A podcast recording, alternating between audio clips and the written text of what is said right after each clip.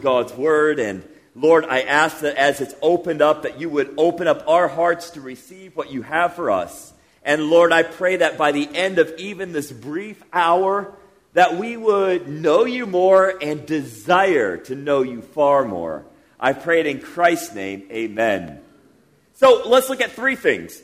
Let's look at the person, and we see that is to know Christ more.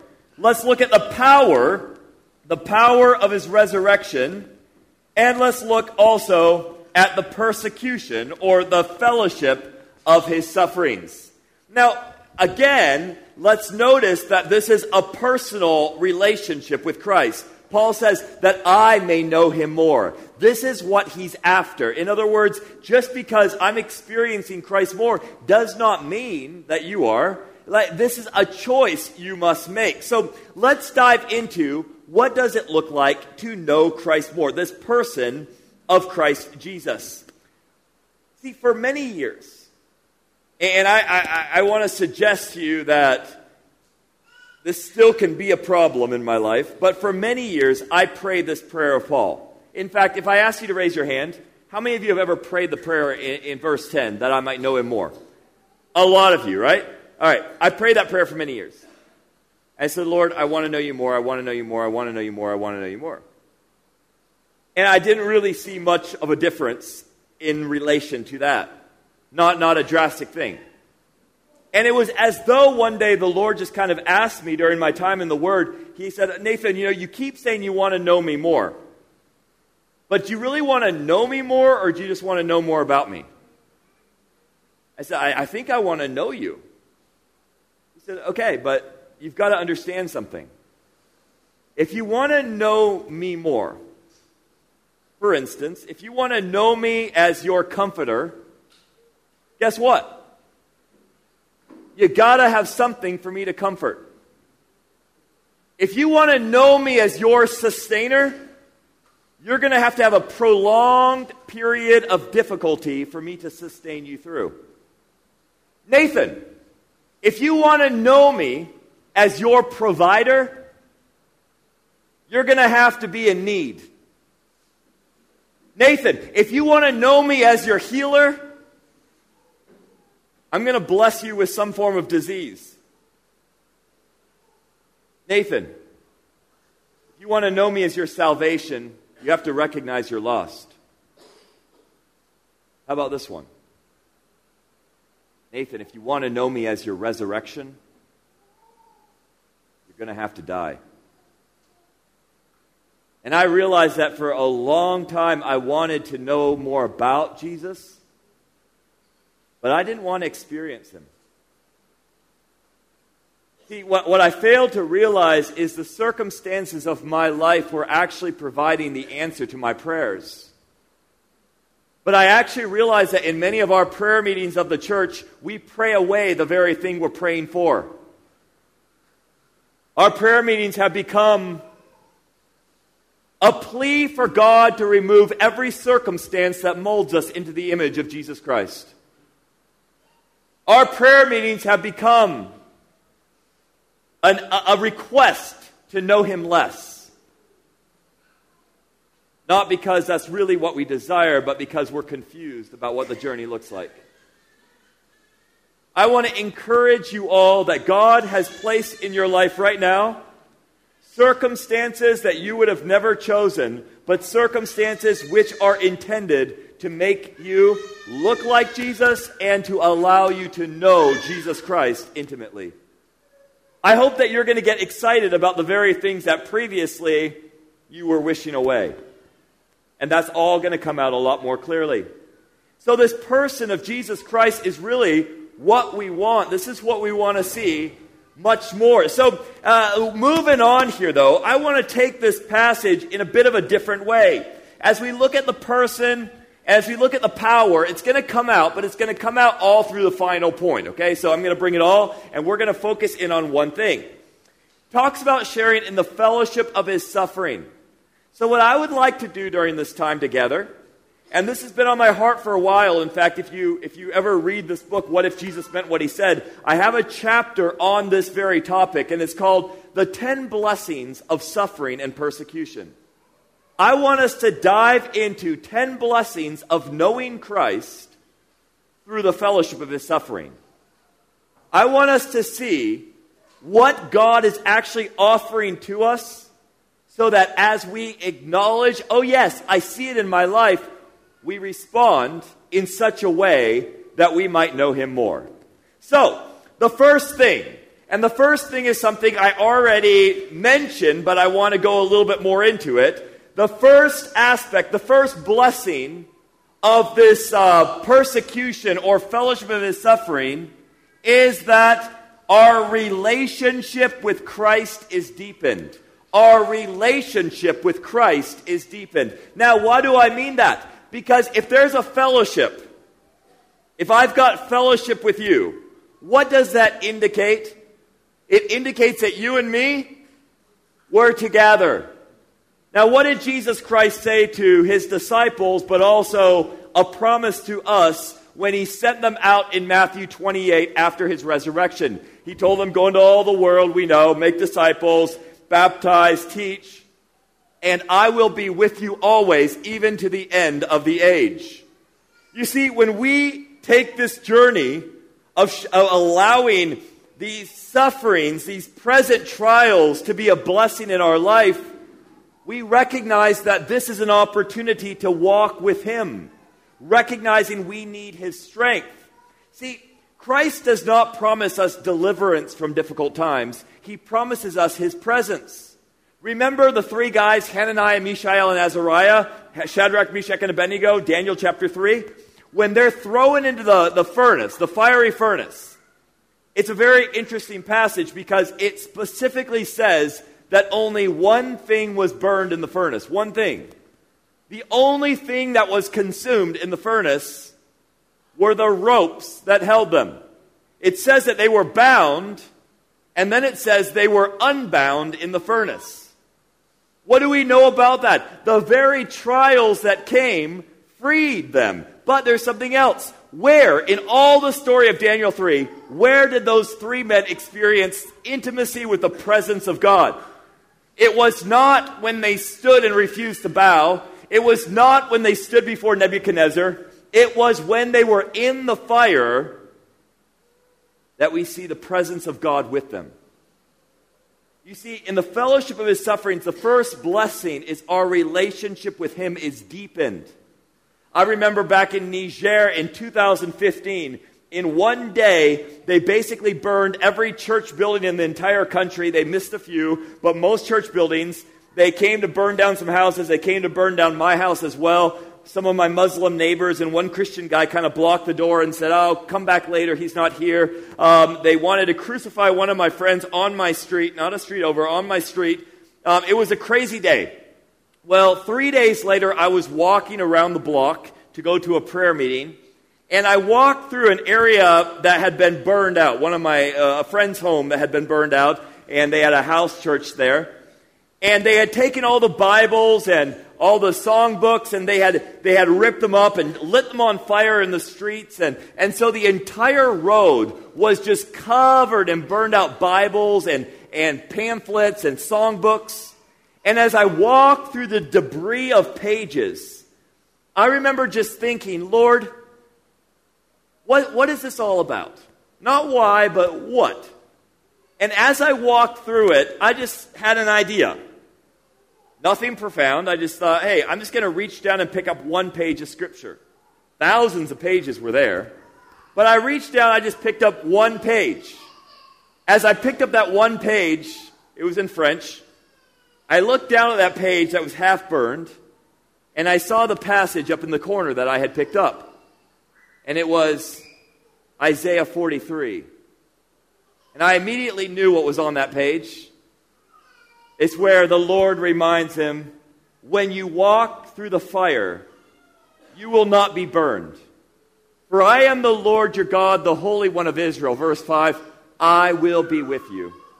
What did the Lord promise us? He, it was such a blessing because it was like Him just telling me from His Word, Nathan, we're not going to spare you the fire, but we promise that in the fire, I'm with you. What a, what a precious truth. What a beautiful reality that it's knowing Christ is deepened as we get to experience the fellowship of his sufferings. And so, the first blessing of all of this I see is right there. But there's another, there's many more. Let's keep going. We also see that it's a reminder of who we are. A reminder of who we are. You know, in life, I get a lot of people trying to tell me who I am. And I'll, I'll give you an example. At airports, when I'm traveling in certain countries of the world, I have a lot of immigration officials or uh, or security folks that try to tell me who I am.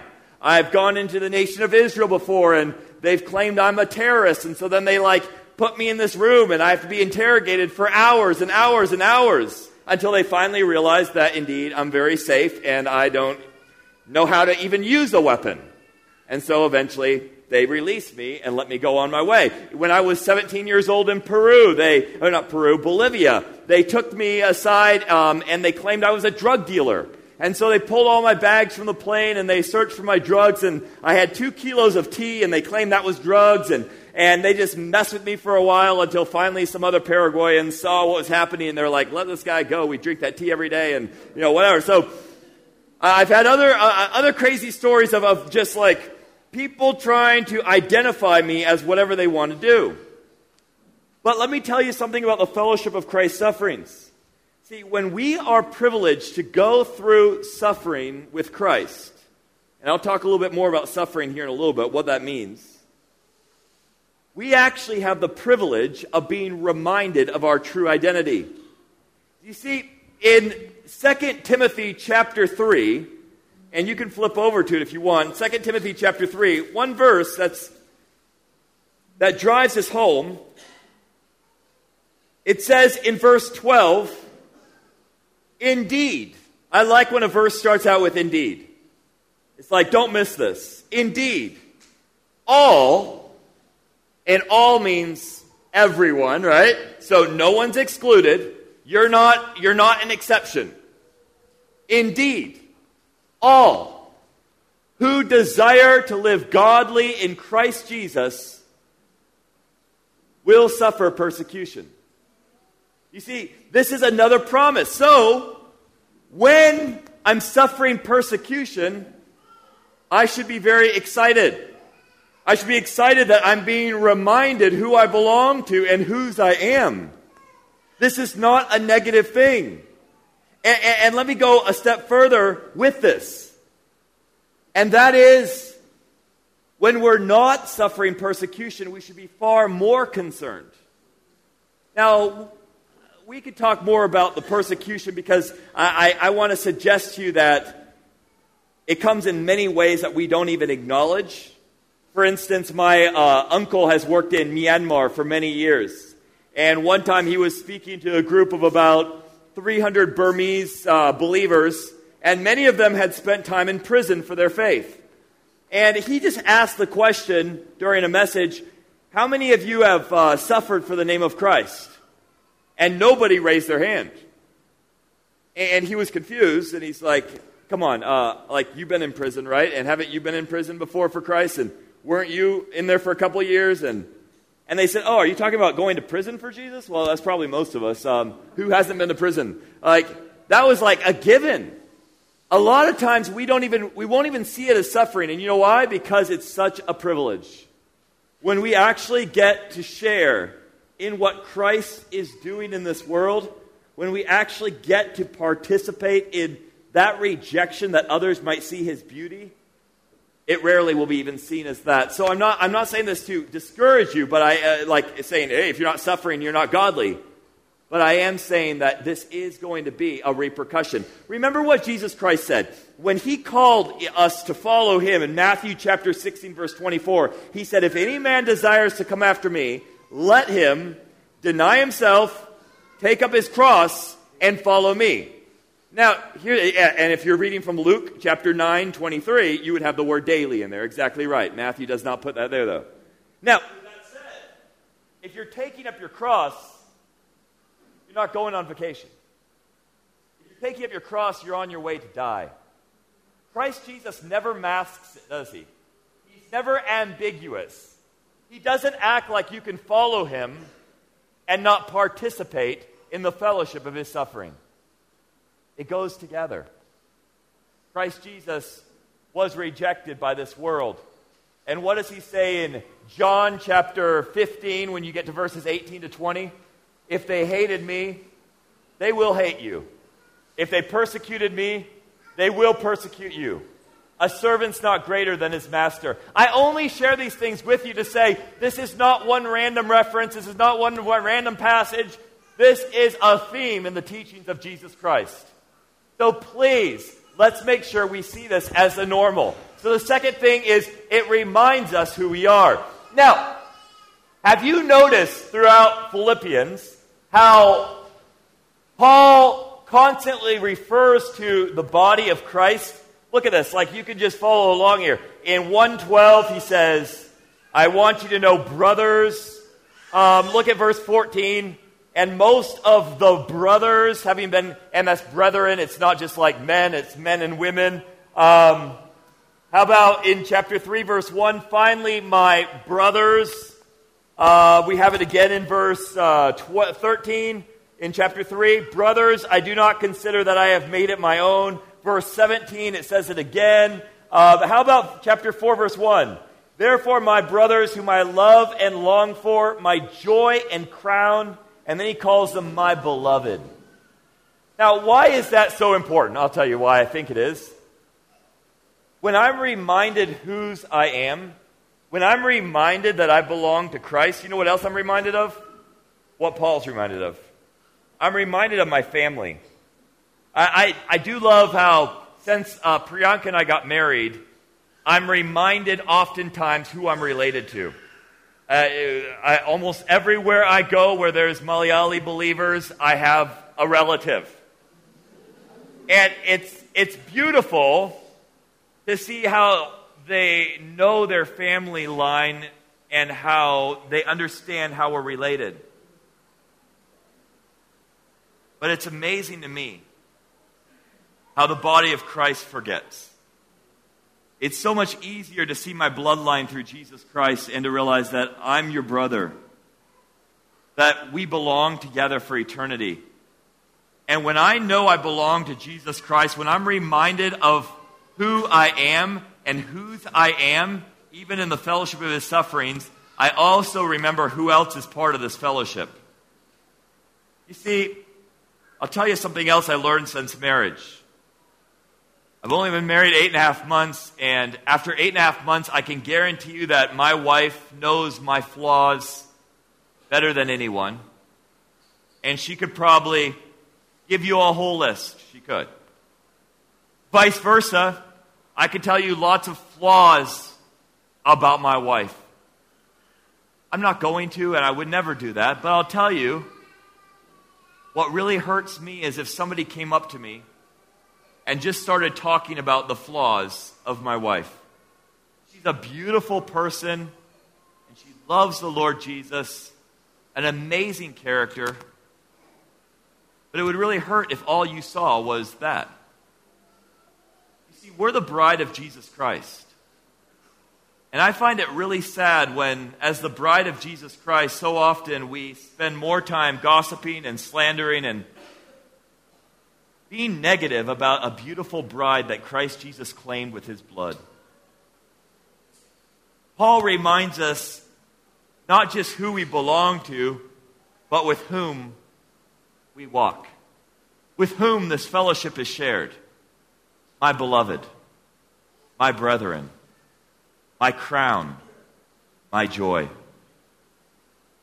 Let's never forget our first family our first association on earth, that we are part of the church of Jesus Christ. This is the bride of Christ. And let's enjoy belonging to one another. So we're reminded whose we are. The third thing, the third blessing of this whole journey is the reformation of our character the reformation of our character. And this is what suffering does. Go to Romans chapter 5. Romans 5. Now, when we look at the reformation of our character, I'm going to go ahead and read here as you're going there. I'll just uh, read verses 3 through 5. Uh, let, let's go through 2. Through him, we also have obtained access by faith into this grace in which we stand, and we rejoice in the hope of the glory of God. Not only that, but we rejoice in our sufferings. Okay, that's good. That's already really good, right? I'm rejoicing in my sufferings. It doesn't say I'm rejoicing because of my sufferings. I'm rejoicing in my sufferings, okay? let's keep going. Knowing, this is why I'm rejoicing, knowing that suffering produces endurance, and endurance produces character, and character produces hope, and hope does not put us to shame, because God's love has been poured into our hearts through the Holy Spirit who has been given to us. So now we see this reformation, that we see what it's bringing out in our life. And this is exactly what it, it, it's intended to do. That as we share in the fellowship of his sufferings, as we're rejoicing, we rejoice knowing that what he's doing is he's allowing these things in our life that don't look like Jesus to ultimately be burned off. There's a picture that, that I, I got as a kid, and it's stuck in my mind. It's a story of a man who was, um, what do we call it, a sculptor. So he had a block of wood, and he was sculpting uh, the image of a lion out of this block of wood. And so what he did was he needed to chip away, uh, you know, the, the pieces of the wood, right? And eventually you have a lion. So a little boy comes by, and this little boy sees this older man making a lion, and he watches him and he watches him. And finally he says, he says, I don't get it. How do you make a lion out of a block of wood? And the older man put down his tools and he said, It's actually not that complicated. All I have to do is chip away every piece of wood that doesn't look like a lion, and I'm left with a lion inside. Now, obviously, that doesn't work for those of us who aren't artists. But that means that that artist saw the lion. He saw this lion inside a block of wood, and every little piece of wood that didn't fit that lion he saw needed to go. What is God doing in us? We'll talk about it more tomorrow morning, but He's making us look like Christ. It's a job that He's going to finish. And we see that in Philippians chapter 1, verse 6, that He who began a good work in you will complete it until the day of Jesus Christ. So the third thing we want to see is as we go through these difficult times, what's he revealing to us? Why are we suffering? We're suffering because something in our life that we want to preserve is dying. Maybe it's your pride. Maybe he's allowing your pride to suffer because people are talking negatively about you or they're accusing you and you're looking bad. Sure, you're not guilty, but you still look bad. It hurts. Maybe it's physical suffering. Maybe actually your body is suffering. I don't know what it is, but what I do know is through those times of fire, the Lord is forming us more and more into his image. What a, what a, what a blessed truth. In fact, I want to challenge you all with something. Instead of trying to run from these difficult times, get excited about them. In other words, when you start to see conviction happening in your life? Like maybe right now during these meetings while you're here and God's like pricking you saying that was for you? Get excited.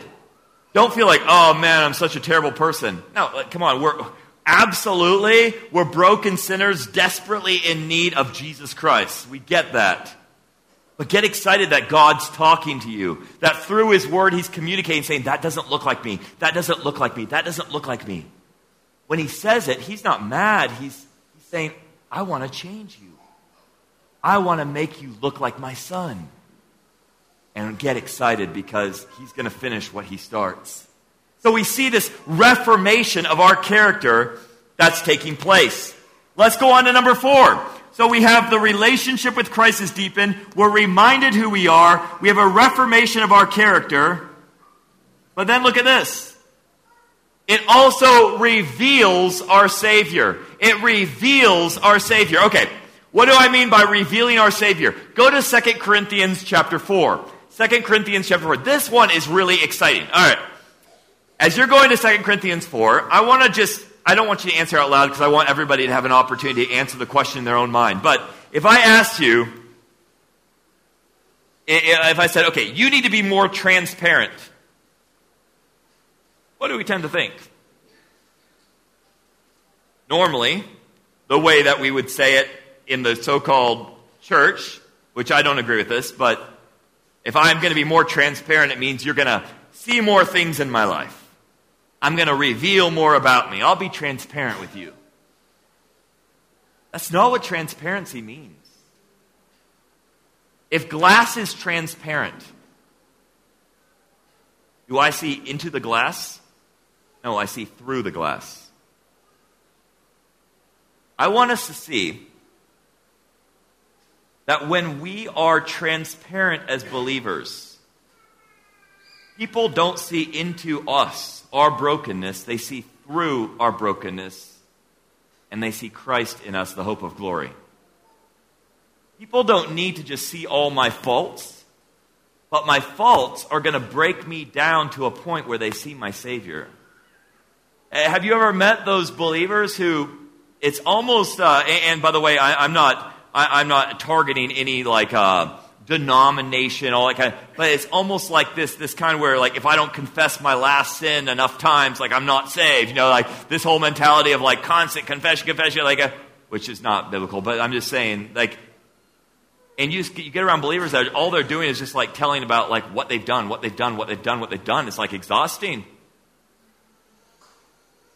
No, repentance isn't about talking constantly about what you've done, it's about turning to the Lord, and in that brokenness of recognizing who you are, He will be revealed. Watch what happens in 2 Corinthians 4, verses 7 through 12, and we see this come out very clearly. Give me a second, I'll join you there. Verse 4, uh, verse 7. But we have this treasure in jars of clay to show that the surpassing power belongs to God and not to us. We are afflicted in every way, but not crushed. Perplexed but not driven to despair, persecuted but not forsaken, struck down but not destroyed, always carrying in the body the death of Jesus, so that the life of Jesus may be manifested in our bodies, also may be manifested in our bodies.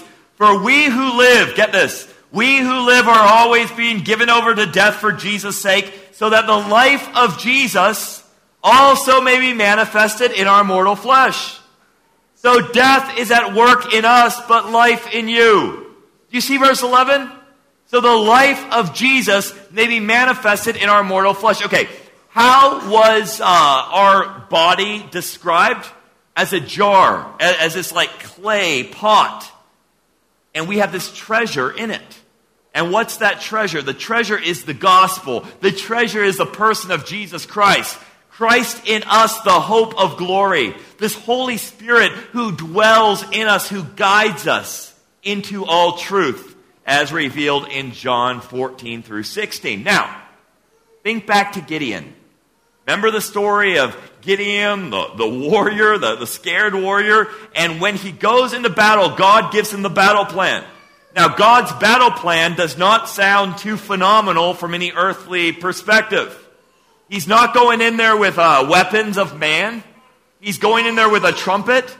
He's going in there with a clay pot. And there's a light inside the clay pot. Now, that light goes to the boundary of the Midianite camp. But after they blow the trumpet, what's the next thing they have to do? They break the pots. And the light inside the pots is seen. And as the light is seen, victory is gained, and the Midianites go into chaos, and then they chase them down and they win the battle. Be reminded when was the light seen and the victory won? When the pot was broken. What does Jesus Christ say to us in Matthew chapter 5, verse uh, 14 through 16? He says, You are the light of the world. A city that is set on a hill cannot be hidden.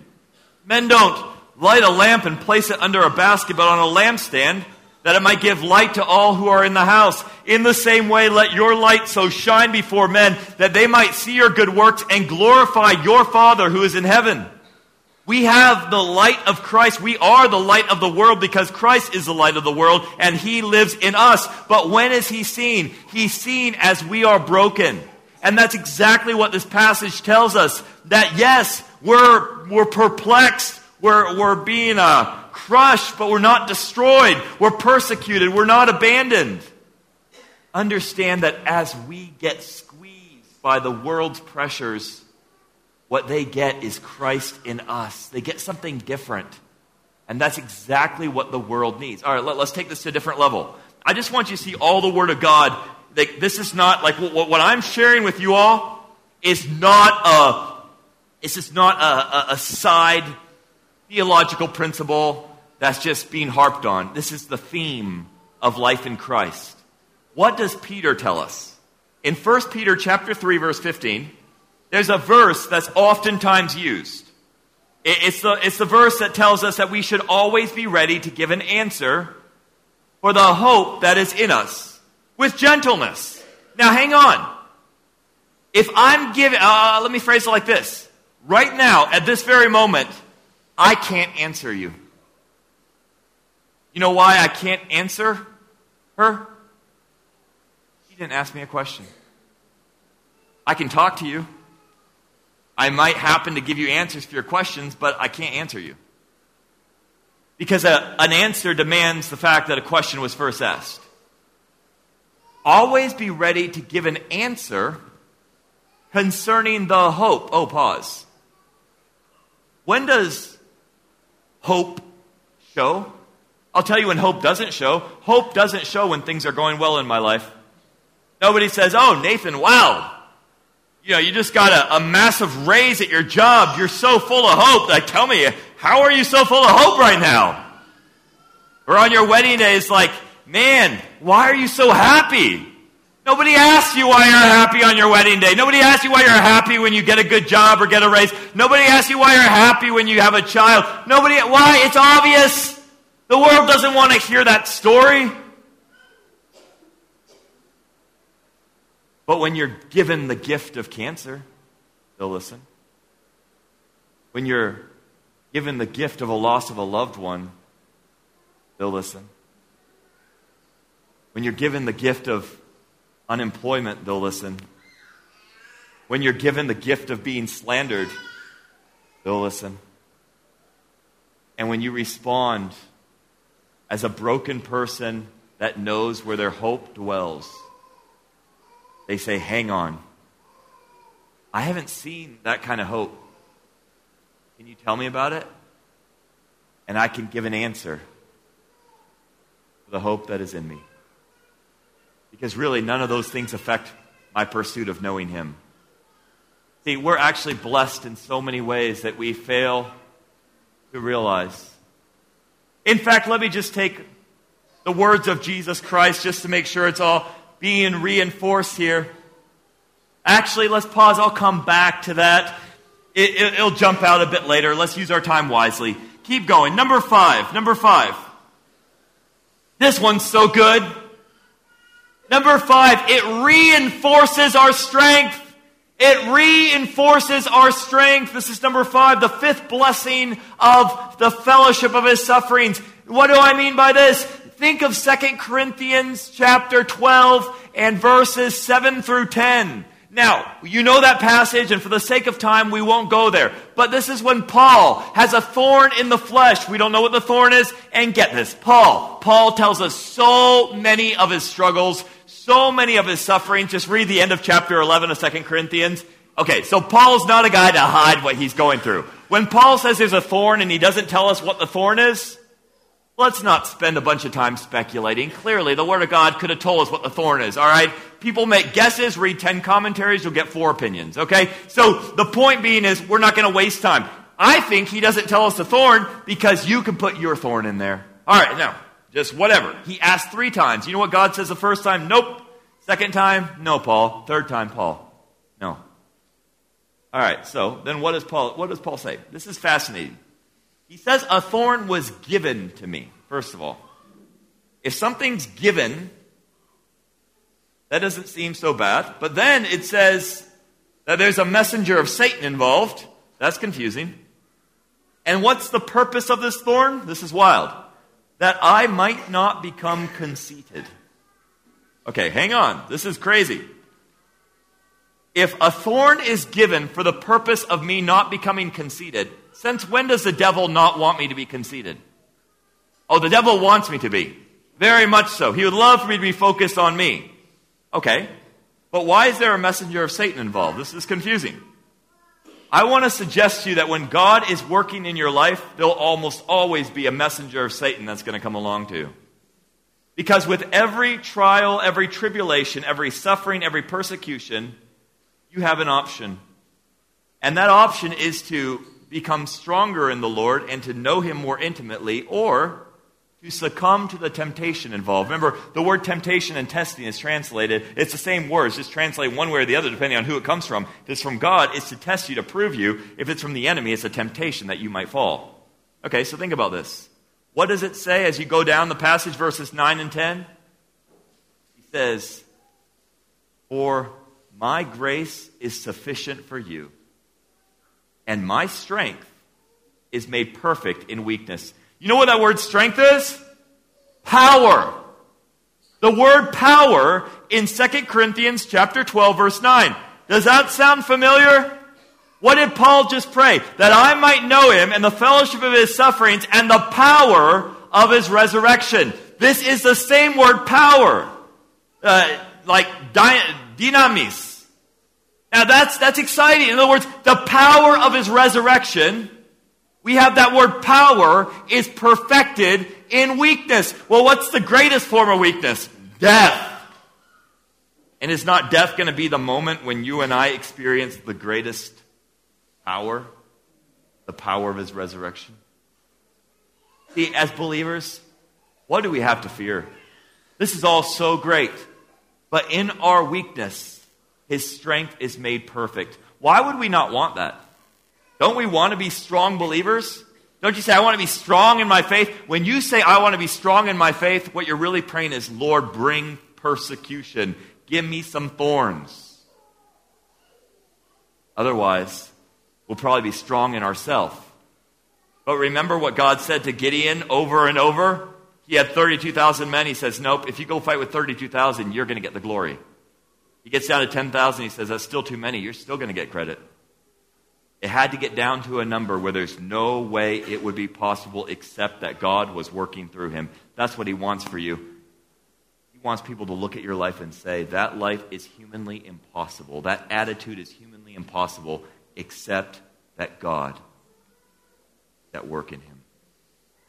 So, number five, it reinforces our strength. Let's fly a little bit here. Um, number six, it renders the platform for God's glory. I'm not going to stay on this one long because I think I've already touched on it, but it renders the platform for God's glory. In, in 1 Peter chapter 4 verses 12 to 16, we see this come out and, and you don't have to turn there, but I just want to read one little part of that, not even the whole thing. But what, what Peter is reminding us is this is our chance. If you're insulted for the name of Christ, you're blessed because the Spirit of glory and God rests upon you. Um, it says in verse 16, if anyone suffers as a Christian, let him not be ashamed, but let him glorify God in that name. You see, when we're suffering, we've already talked about this, it gives us a platform, a platform to declare His goodness. Let's go on. How about number seven? Number seven, it reproves our enemies. Oh, this is good. Now, not because I want enemies to be reproved, not because I'm out there like, oh man, I just want like wrong to be right. You know, I, it's not just like I'm like, man, I'm angry at the wicked. No, not at all. I want the wicked, just like I was, to realize there's a Savior. But there's almost nothing I know of that reproves enemies like the peace of God in our life during difficult times in Niger, and uh, I'm sure some of these stories will come out during the course of this weekend, we've had some crazy moments. One amazing story, and the, the details uh, will probably come out in a different message, but we were being burned alive. We were attacked by about 15 guys, me and three of my teammates, and we were being burned alive, and, and God miraculously saved us, and that's a whole story in itself. But, you know, a lot of my friends, my Muslim friends, they, they wondered, you know, why, why are you not fleeing the country? Why are you not leaving after this? And that was a far more powerful example of peace to them than uh, than if that hadn't happened. And what we realized, that was a gift from God to get their attention. I remember one time, too, I was in my neighborhood, and there was this dear guy. I, I, I love him deeply. He's, um, he's a very radical, radical Muslim man, and uh, his name's Habibullah. And he claims to be part of Al Qaeda. And we have a lot in Niger that would claim to be part of uh, that particular group. Then there's also a lot that are part of Boko Haram, which is another very aggressive group on the African continent, um, very much affiliated with ISIS. And um, I was buying tomato paste one day, and I was in the shop of one of my friends named Ahmed, and, and Habibullah was there. And as I bought my tomato paste, uh, Ahmed, uh, my friend, I was like, hey, we're going to have a, a, Christmas party and celebrate the birth of Jesus Christ um, when he came to earth. And so we'd love for you to come if you want to if you want to be there. And Habibullah heard me invite Ahmed, and he said, Hey, am I invited too? And I said, Well, of course you're invited. You're my neighbor. And he says, Are you sure you want the Al Qaeda at your party? And, uh, and I said, Well, if you're the Al Qaeda, then of course I want Al Qaeda at our party. And uh, he said to me, he, immediately, immediately, no in between, he says, Well, do you believe in the prophets? And I knew what he was asking, but since he asked me that question, I was going to answer that question. I said, Of course I believe in the prophets. He says, No, do you believe in all the prophets? I said, What you're asking me, Habibullah, is do I believe in Muhammad, right? He says, Yeah, that's exactly what I'm asking you. I said, Habibullah, why did I come to this shop today? He's Like, well, you came to buy tomato paste. I said, Exactly. Now, I found tomato paste, so am I going to go home and cook or am I going to go to another shop and look for more? He says, You're probably going to go home and cook. Exactly. You see, Habibullah, in life, I was looking for peace. I was looking for love. I was looking for joy. I was looking for eternal life. And when I came to the person of Jesus Christ, I found all of that and so much more. Muhammad came 600 years after Christ. My search ended with Jesus. Muhammad means nothing to me because my search ended. So he's completely irrelevant to my faith. I have what I'm looking for. I'm going home to cook. Now, with that being said, we're really good friends. It wasn't, it, it was just a relationship building thing in the end. And Habibullah told me, and you can pray for him, he told me, he says, I, I won't believe, basically, unless I see nail prints. Because he said, Jesus Christ is going to come again, and he's going to show you he doesn't have nail prints, he didn't die. So I'm praying that God shows him in a dream one time that he does indeed have nail prints, that Habibullah might become our brother in Christ. But with that being said, I, I want you to see that it reproves our enemies when we get to go through these times. Why do I say that? Philippians 1:27. Look what it tells us. Let your manner of life be worthy of the gospel of Christ so that whether I come and see you or I'm absent, I may hear of you that you are standing firm in one spirit with one mind, striving side by side for the faith of the gospel. Verse 28. And not frightened in anything by your opponents. This is a clear sign to them of, you, of their destruction but of your salvation and that from God. So again, it reminds them of their situation. It reminds them they don't have that peace. They don't have that hope. They don't have that joy. I love asking my friends, not because I want to cause problems in their life, but I want them to know Jesus. When I'm sitting on the street at night, I, I like asking my friends, like, hey, we're all going to bed soon. I just want to know, like, when you lay down at night, tell me, like, do you have peace? Do you sleep well? Do you have fear at night? Like, what does that look like? And when they're honest, and they're usually honest with me, they say, No, I'm terrified of dying. I said, I really hate that about, I really hate that for you. Because I said, I go to bed every night with absolute peace. Like, there's fears, no fear of death, none at all. Like, and I said, I'm not telling you that because, like, I'm better than you. I, am I'm, I'm the same from, from a worldly point of view. But I found a Savior. I found the Savior of the world. He did give me new life, He did give me His Spirit. It is real. I want them to know what we've tasted. And when this hope shows, and it shows in difficult times, it reproves our enemies. It's a powerful thing about suffering. Are we getting excited about suffering right now? I hope so. I really hope that as a body of Christ, we're getting excited saying, I get the opportunity to live in a broken world and show the beauty of Christ. We're not done. We have a couple more blessings to go through, and we still have 12 minutes, so we are like, great. Here we go. Number eight. This is wonderful. Now, this next one, uh, sometimes we're like, oh, we don't talk about that in the church. We just serve Jesus Christ. No, Jesus talks about it, so let's talk about it since he wants to talk about it. Number eight, it rewards you. It rewards you. This is something we must not ignore. Okay, come on. Can we get excited about the fact that we have a God that wants to reward us? As a little kid, wasn't it fun to be rewarded by your parents? I don't know how your parents rewarded you, but for me, maybe it was they took me to get an ice cream cone. And that was a fun reward.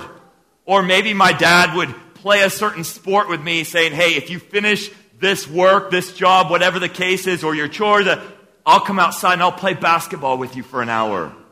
And that was such a special reward.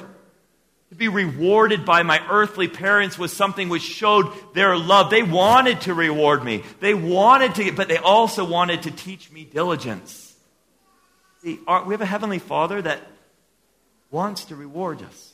I think so often we think about like a God who is like, ah, almost, almost, man, you were good, but not good enough. Listen, when it comes to salvation, we have a God who wants to save us more than we want to be saved. That's why he sent Jesus Christ to die for us.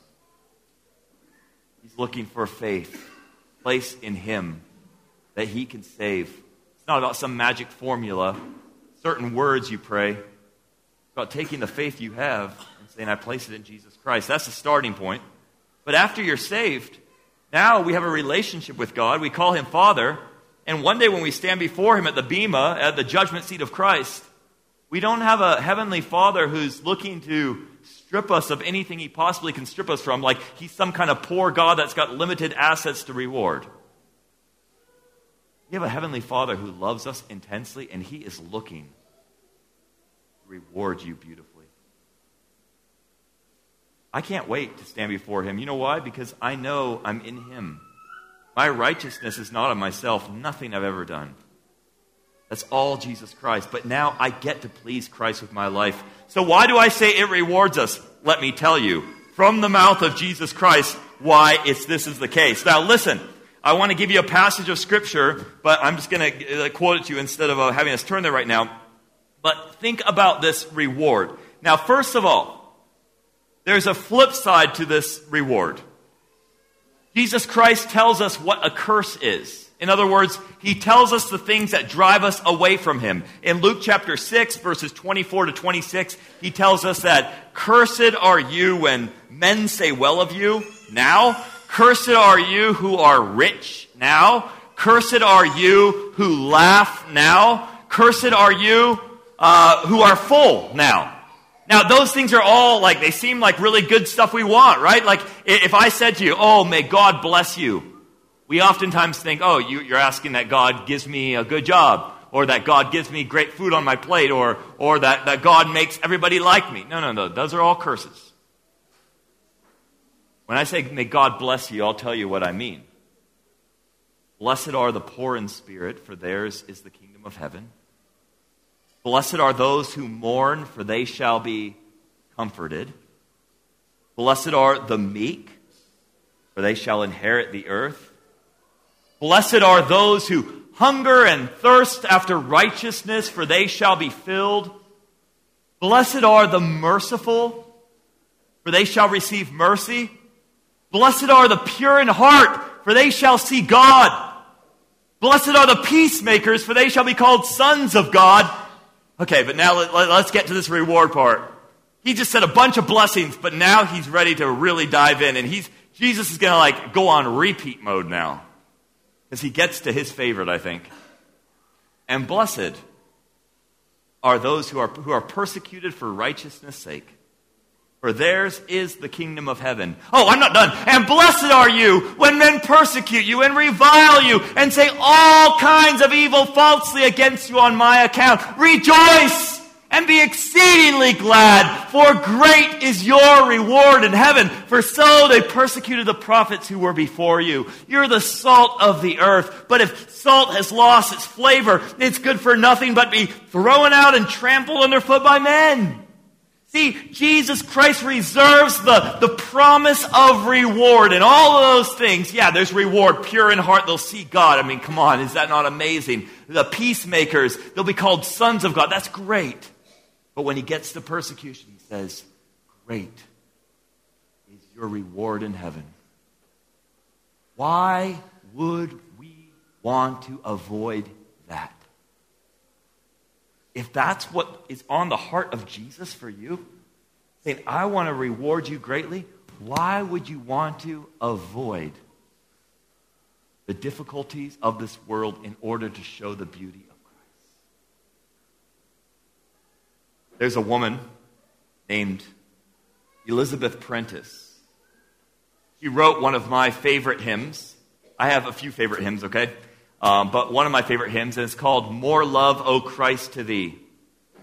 And she wrote in 1850, she wrote in 1855, but in 1851, she, um, she lost two children. Well, in the course of a couple of years, she lost two of her kids.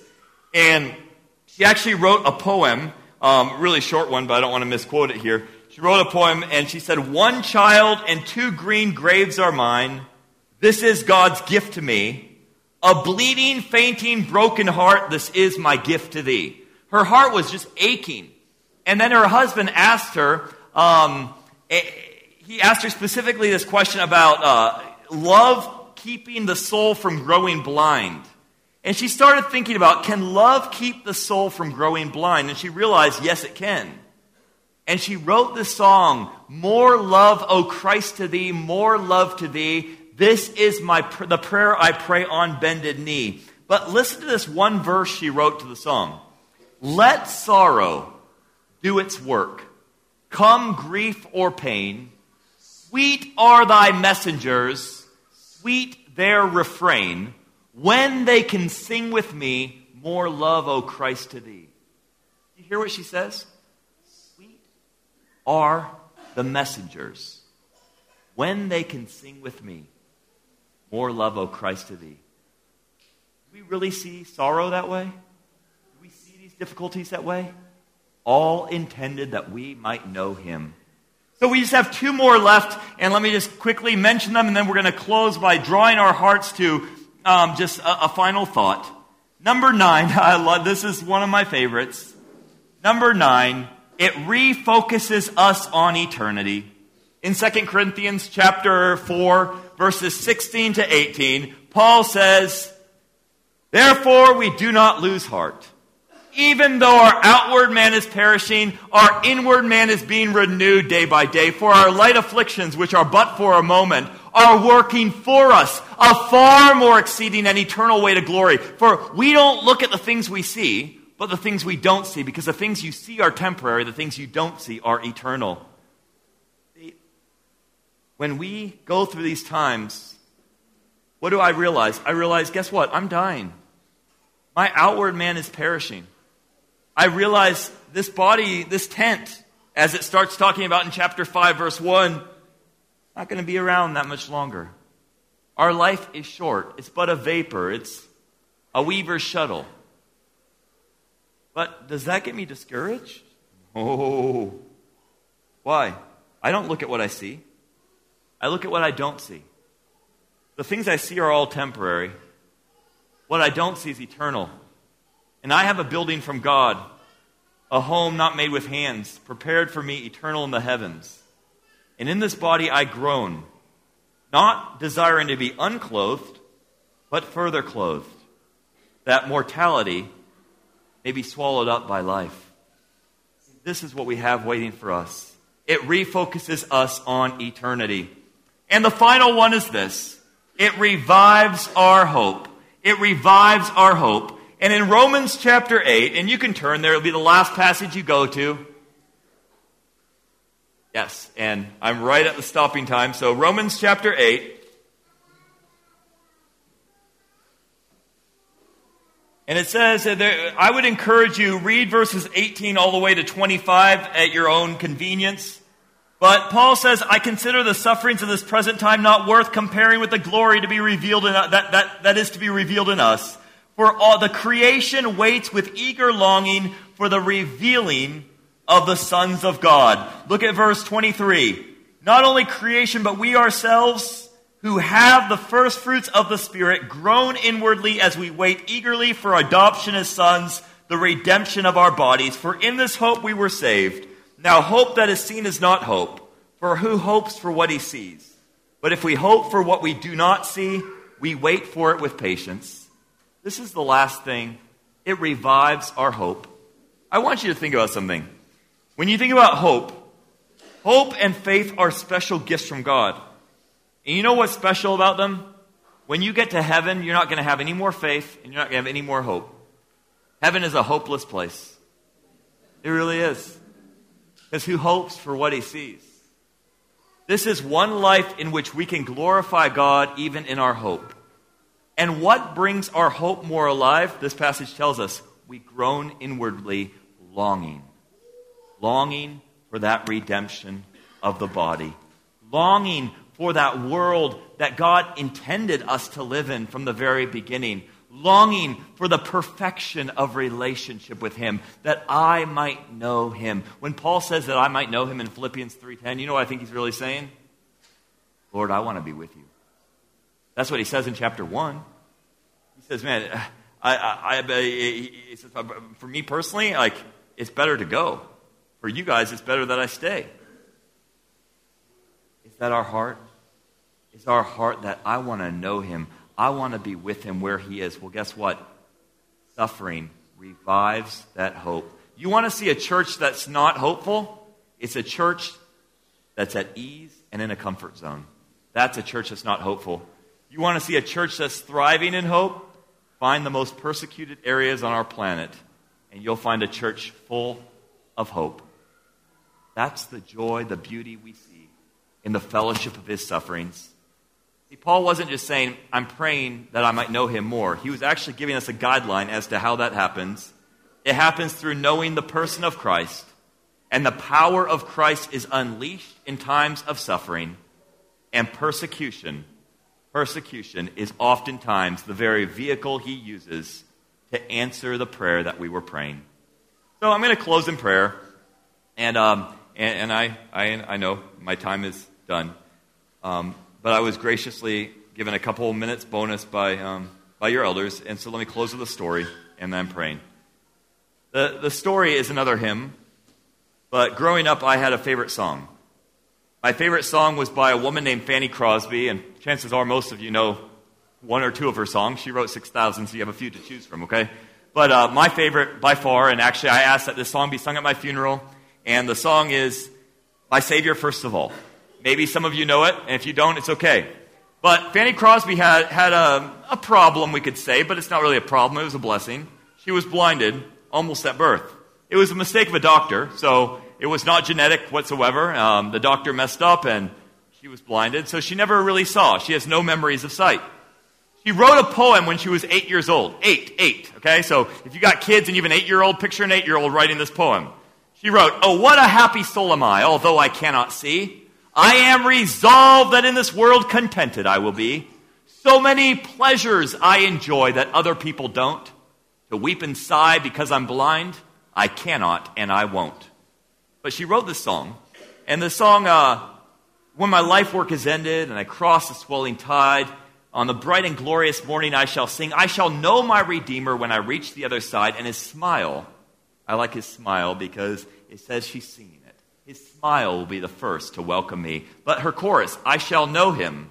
I shall know him, and redeemed by his side I shall stand. I shall know him, I shall know him by the print of the nails in his hands. But you know what's interesting? She was sitting on a, I don't know if it was a beach or just in a field, but she was sitting with one of her friends, and her friend was describing the sunset to her because she couldn't see it. And as she described all the colors, her friend finally said to Fanny, she said, hey, what if God plays a mean trick on you? And when you get to heaven, you're still blind. And he says, God's not going to do that. I'm going to see him. Play along with me. What if he does? How will you know who Jesus is? Thought about it. Said, well, I guess when I get to heaven, I'll just start grabbing every hand I can find. And I'll just start feeling. And when I finally come to hands with nail prints, then I'll know I found my Savior. And that's why she wrote, I shall know him, I shall know him. And redeemed by his side I shall stand, I shall know him, I shall know him, by the print of the nails in his hand. But what I wanted to share with you is this. She was finally asked at the end of her life if you could do it all again. But this time you could see with your earthly eyes, would you? Are you kidding me? No way. You've been blinded by everything you've seen. But me, I've had clear vision all the way. And think about this the very first thing I will ever see will be the face of Jesus Christ. And I would not change a world of sight for that privilege. That I might know him. Everything else is loss compared to surpassing greatness of Christ Jesus, my Lord. May we eagerly share in the fellowship of his suffering. Let's pray. Father, thank you that we might know you, that you have given us the invitation into knowing you. And I pray that as we see these blessings, incredible blessings, that the fellowship of your suffering provides. Thank you that we're not suffering for any salvation from sin. You fully paid, but now we get to share in making you known and in the process knowing you more intimately. Lord, prepare us, encourage us, and continually remind us that we might not grow weary and that we might run faithfully the race, pressing on, looking unto Jesus, in whose name I pray. Amen.